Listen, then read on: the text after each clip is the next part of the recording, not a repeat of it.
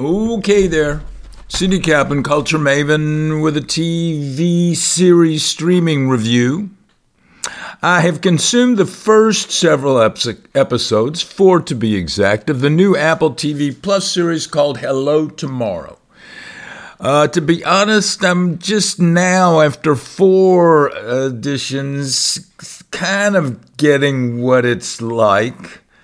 Though the intentions of the creators and how it's crafted uh, don't make sense, and that would be on Amit Bhalla and Lucas Jansen. They're the ones in behind all this. It stars the woefully underrated Billy Crudup as a uh, traveling salesman, and he's leading a small sales contingent, and they're going from town to town.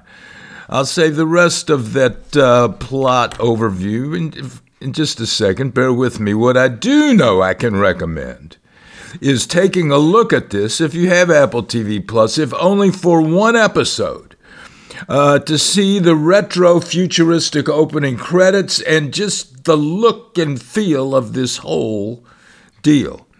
Uh, it's as if the setting is, is emanates from Googie architecture that which informed the whole deal. And you you probably know what I'm talking about, even if you don't know what it's called. It's those 50s hamburger joints and car washes in L.A uh, that are swooping and soaring and neon with boomerangs and starbursts and space age imagery, pastel. Uh, well, that's the entire world this series is set in. Extrapolated to every gizmo and convenience of daily life hover cars, uh, video phones that are still kind of retro because it's black and white uh, what uh, people thought the future world might look like in the 1950s when they had Cadillacs with fins that were like four feet long. It's all pretty cool looking, like I said, worth one view anyway, although you might get pulled in. Uh, you never can tell. Uh, as for back to the plot, which I assume takes place back in the 50s or so, what Crudup and his cronies are selling are places to live on the moon, plots of land, condos, and different complexes.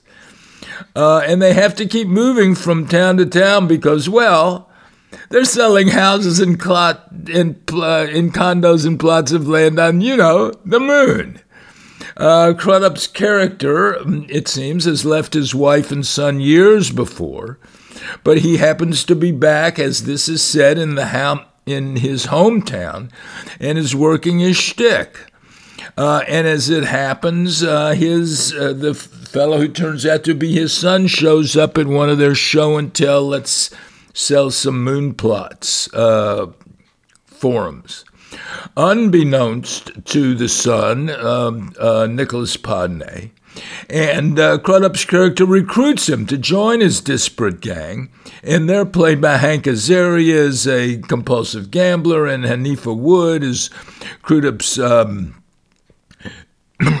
Gal Friday is what they used to be called. She takes care of the business, and Dewshane Williams and another uh, salesperson.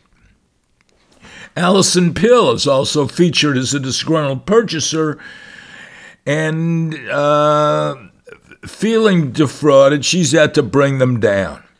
Um, after the starting in the second episode, after um, uh, meeting his son, Crudup's facade starts to crack. Uh, things start to close in on this sales deal. And uh, that's kind of where, well, there's only been four episodes, and so I, I can't say anything about what happens after that. Excuse me, I'm just not sure what the point is. Uh, maybe family dynamics, finding rapprochement, uh, but the setting and the caricaturish portrayals I don't get why they're mixed together. It looks great, but I mean, uh, I just don't know. I'll admit I'm moderately in- interested, even if it's a bit skewed and unsettling. Uh, and if you're wondering, okay, is this a positive review or a negative review? Uh, so am I. Hello Tomorrow. It's on Apple TV Plus. And again, it's worth a look, if only to watch uh, the, the first episode to see what this world looks like, although it has nothing to do with the plot. Uh, this is C.D. Kaplan, the culture maven on film.